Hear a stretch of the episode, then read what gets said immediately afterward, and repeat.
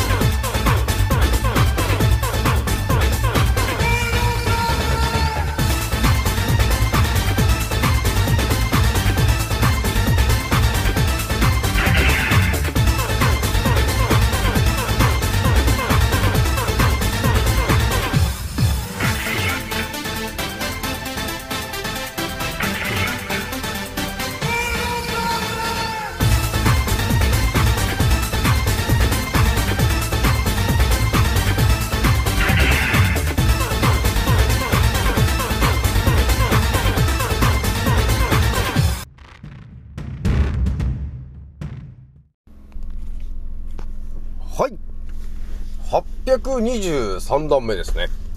創造船オメガ号宇宙一の免疫力マスター、青木丸でございます。今から話すことは私の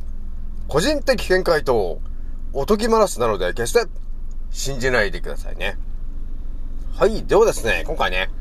えー、またね、不思議な話をね、えー、しようと思うんですけども、あのね、このね、まあいろんなこのね、世界の情報を頭に入れてきた私がですね、まあ昨日ちらっとお伝えした通り、音の呼吸という話で、ちょっとね、また音シリーズをね、ちょっとお伝えしたいかなというところがちょっとあるんですけど、やっぱりね、音っていう話はね、だいぶ深いんですよね。そう思ってるよりも深いんですよ。この音の話はね。じゃあ今日お伝えする音の話なんですけど、まあ、ちょっといろんな話があるんで、まあ、不思議な話をね、えポンポンポンポンポンとちょっとお伝えしていこうかというところでございますと。ひとまずなんかね、さっきなんか地震があったんだよ。まあ、今が19時20分ぐらいなんですけど、さっきね、千葉、千葉県沖で、えー、5強ぐらいな地震が起きましたね。いやー、地震の話はね、ちょっとね、さっき、あの、インスタの、じゃないあれか、スタンド FM か。スタンド FM の方で、ちょっと北海道とか青森県沖の巨大地震のシナリオがちょっとスタートしたんじゃねえか、みたいな話をね、ちょっとしたんだけど、で、なんか関東でも地震起きんじゃねえか、みたいな話も出てるみたいなんですよね。まあそういうことがあるっていうことはね、ちょっと煙を立たして火起こしてんのかなっていうところがあるので、ひとまず皆さんね、えー、警戒しといてくださいというところでございました。じゃあね、早速ちょっとお話ししていくんですけども、ひひとまずあれか、えー私のアンカーラジオさんはですね、現在ね、えー、62,669回再生突破しておりますと。もうすぐ6万3000いっちゃうかなというところでございますと。それじゃあね、早速ちょっとお伝えしていくんですけども、ひとまず皆さんね、まあ音、まあいろんな話ある中で、そうだね、皆さんあの、えー、ドイツ語で、魂ってなんて呼ぶか知ってるかい？ドイツ語で、魂って、なんて呼ぶか知ってるかい？あ、知ってます？おいおい、あらあらあらあらあら。もう、ね、私のアンカーラジオを聞いてる、えー80億人の方がみんな、いや、知ってるよ、知ってるよっていう風にね、今すごい言ってるね、というところがあるんですけど、まあちょっとあれですかね、エヴァンゲリオンとかをね、あの見たことある人であれば、もう、魂といえば、ですよねっていう感じで、もう分かってると思うんですけども、ね、魂というのは、えー、ドイツ語で調べるとですね、何が出てくるのかと、言うとですね、ゼーレという、ちょっとかっこいい感じな、えー、カタカナが出てくるんですよね、ということがありますね。では皆さん、もう一つ質問ですと。じゃあ、心臓って、ドイツ語で何て言うか知ってるかいという話なんですけども、どうですか皆さん？心臓というところを、ドイツ語で聞いたら一体、なんていう風に、ドイツでは言うんでしょうかと。いうとこなんですけども、分かってる人いるかい？いやーもうすごいな、もう、80億人が聞いてるこのステージで。もう、70億人ぐらいが、知ってますよっていう、もうなんかすごい感じになってんなと。いうとこがちょっとあるんですよね。やっぱ知ってたみんな。ね、えー、いう感じなんですけども。えーとですね、心臓っていうのは、えー、ドイツ語で言うとですね、ヘルツという風に呼びますということなんですけど、まあ、よってさ、あの、医者ってドイツ語が好きなんで、ドイツ語でよく書いてるよね。ななんだかんだね。で、心臓っていうのが、まあ、ヘルツって言うんですけど、ヘルツって他にもいろんな感じで使ってるじゃない？あの、周波数とかも、なんとかヘルツとかって使ってるじゃないですか。だから、振動なんですよね。心臓が、えー、振動となって、ヘルツということになってんだろうなっていう感じなんですよね。だから、ヘルツって呼ばれてるものが、実は音にもだいぶ関わってくるよね。ドレミファソラシドもさ、なんだかんだ音階があって、何ヘルツ何ヘルツって音のその、ね、えー、感じがあるじゃないですかと。だからヘルツっていうのがだいぶ関係してくるんですよね。だから音楽と振動っていうのはとても大事な話なんだよねというところがあるでしょで昨日もちらっとお伝えした通り、えー、モーツァルトの曲を聴くと、えー、生命力がアップしたりとか野菜が早く育ったりとかねキノコがすごい育ったりとかって成長が早くなったりとかっていうことが起きるんですよね。まあ、それっていうのはね、ストラディバリ、えー、ストラディバリウスじゃなくて、モーツァルトの曲が、えー、体にとってとてもいい、まあ、周波数、4500とか3500とか、ちょっと高めの周波数の音で、体の細胞が活性化するってことなんだよね、要するにね。なので、健康になるんだよね。成長が早くなるんだよねっていうことが隠されてるのかなというところまで、まあ、見えてくるわけですね。で、まあ、やっと今日話す内容になるわけなんですけど、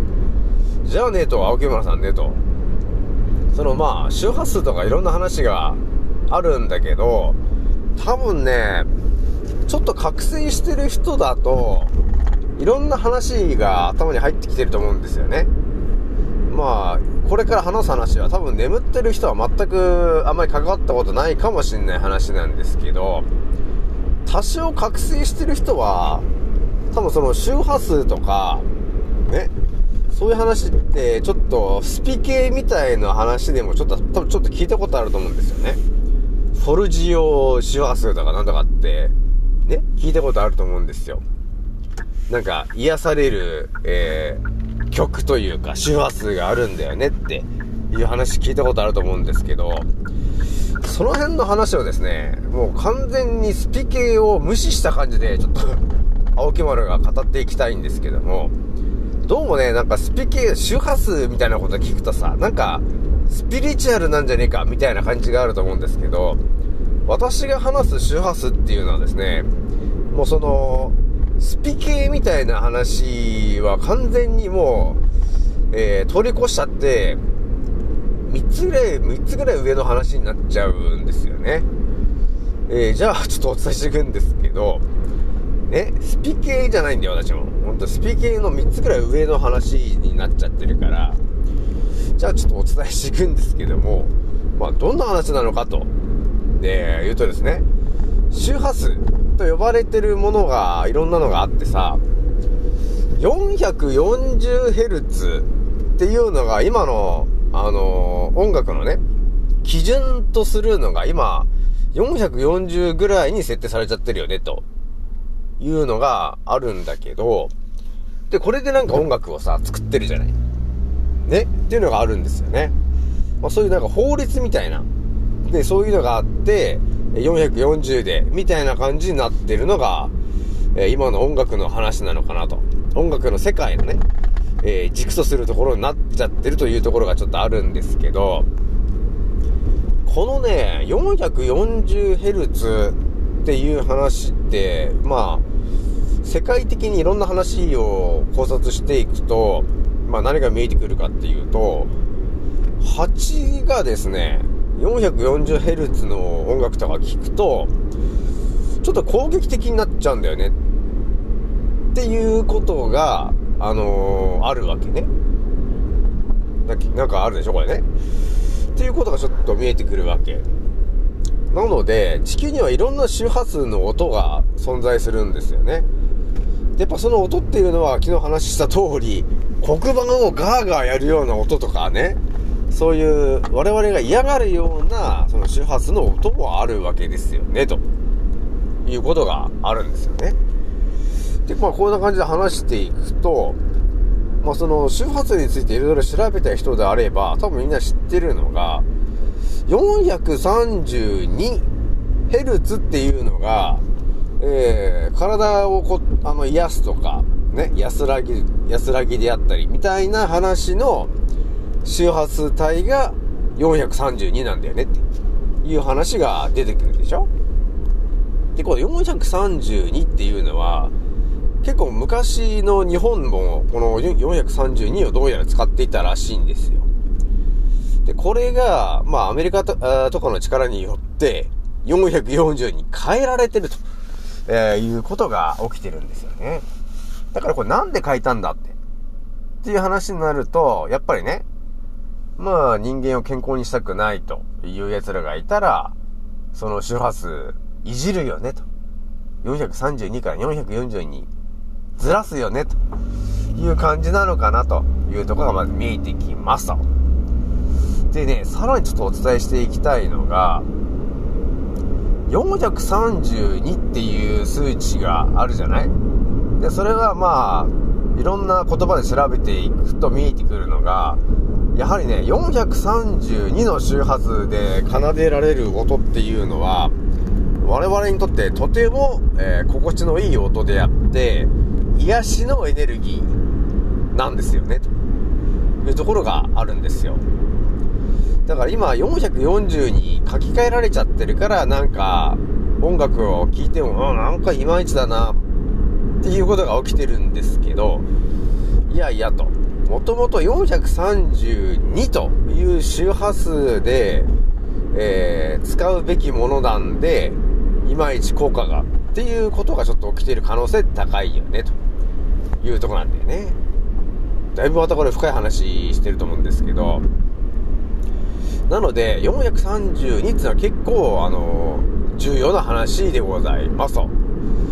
でね、これでまたさらに話を進ましていくんだけど、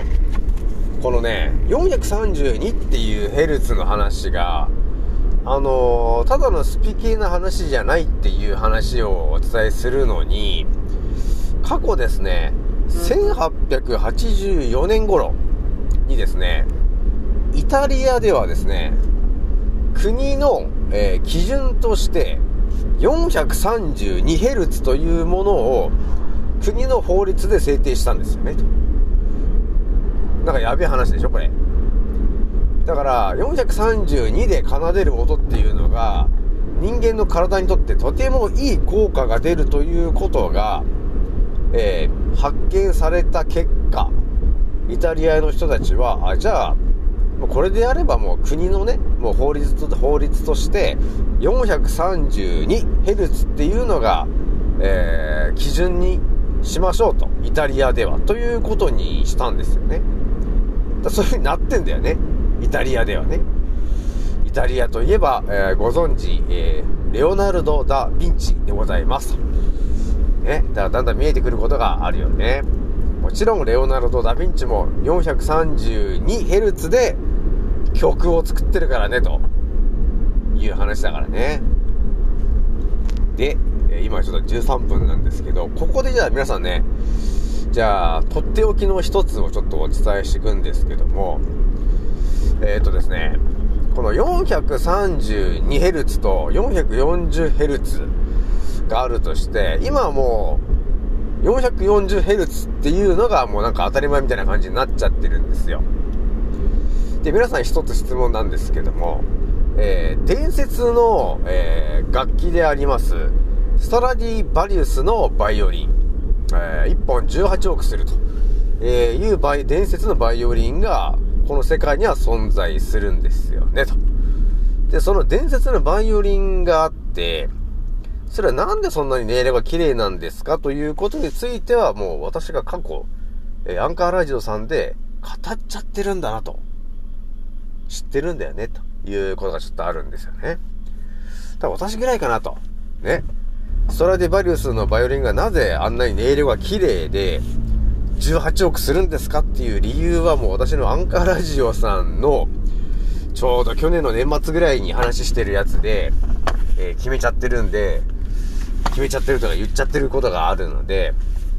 まあ興味があったらちょっと私のアンカーラジオのね、えー、去年の年末ぐらいのやつを聞いてもらえると、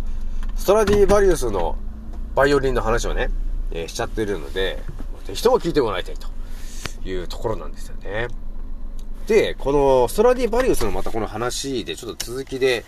お話しするんですけども、ストラディバリウスの音色っていうのはすごい綺麗だって話があるでしょ？ね？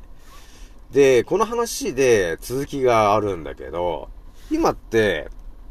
あの、440Hz の世界で綺麗だなーっていう話してると思うんですけども、ね？なんだろうな、よくあのー、ゲームとかのところでさ、まあ、ドラクエとかでもそうなんですけど、なんかこの、伝説の、あの、武器とかが、あるじゃない？よく、よくあるあるですよ。ゲームの中のあるあるで言ったら、その伝説の武器みたいなものが、だいたいゲーム進ましてると後半であるじゃない？で、その伝説の武器とかさ、防具とかって、ある一定の条件を満たしたときに、さらなる効果が得られるよねっていうことがあるでしょう。だからなんていうのか、ドラクエで言ったら、あの、天空の、あの、鎧シリーズとかね、そういうものっていうのは、その、鎧を装備して、天空城に行くっていう時に、その、条件が整って、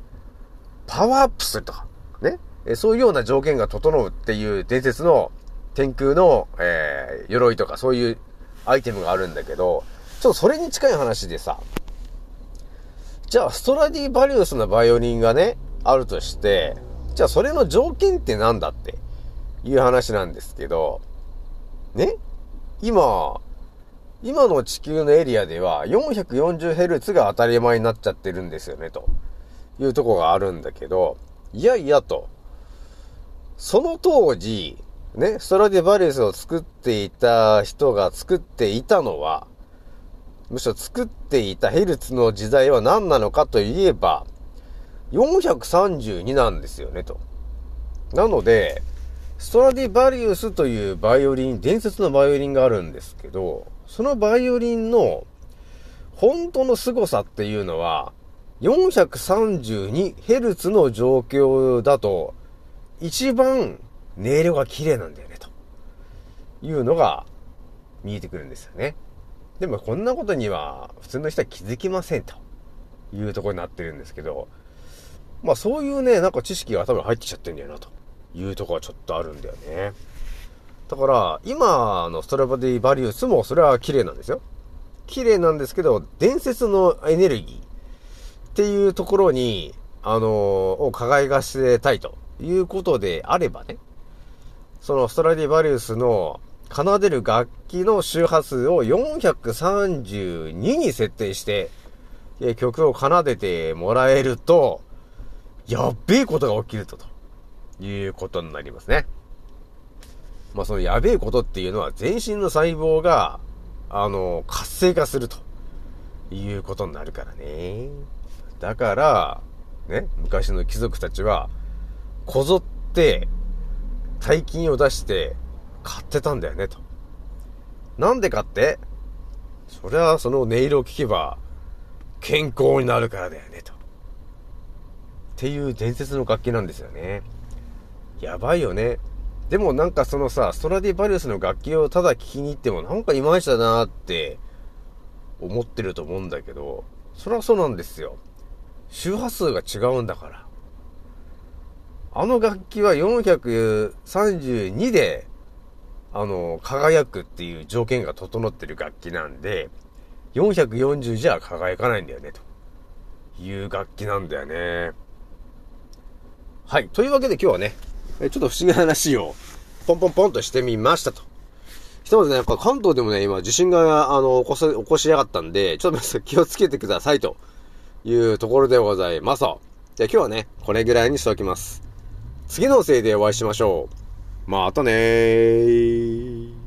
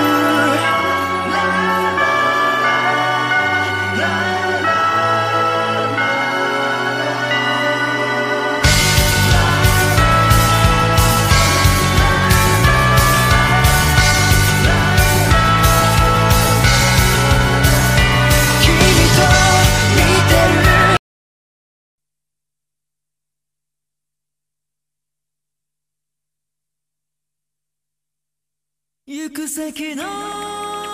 い風に吹かれゆらりゆらりとさすらいながら誰も知らない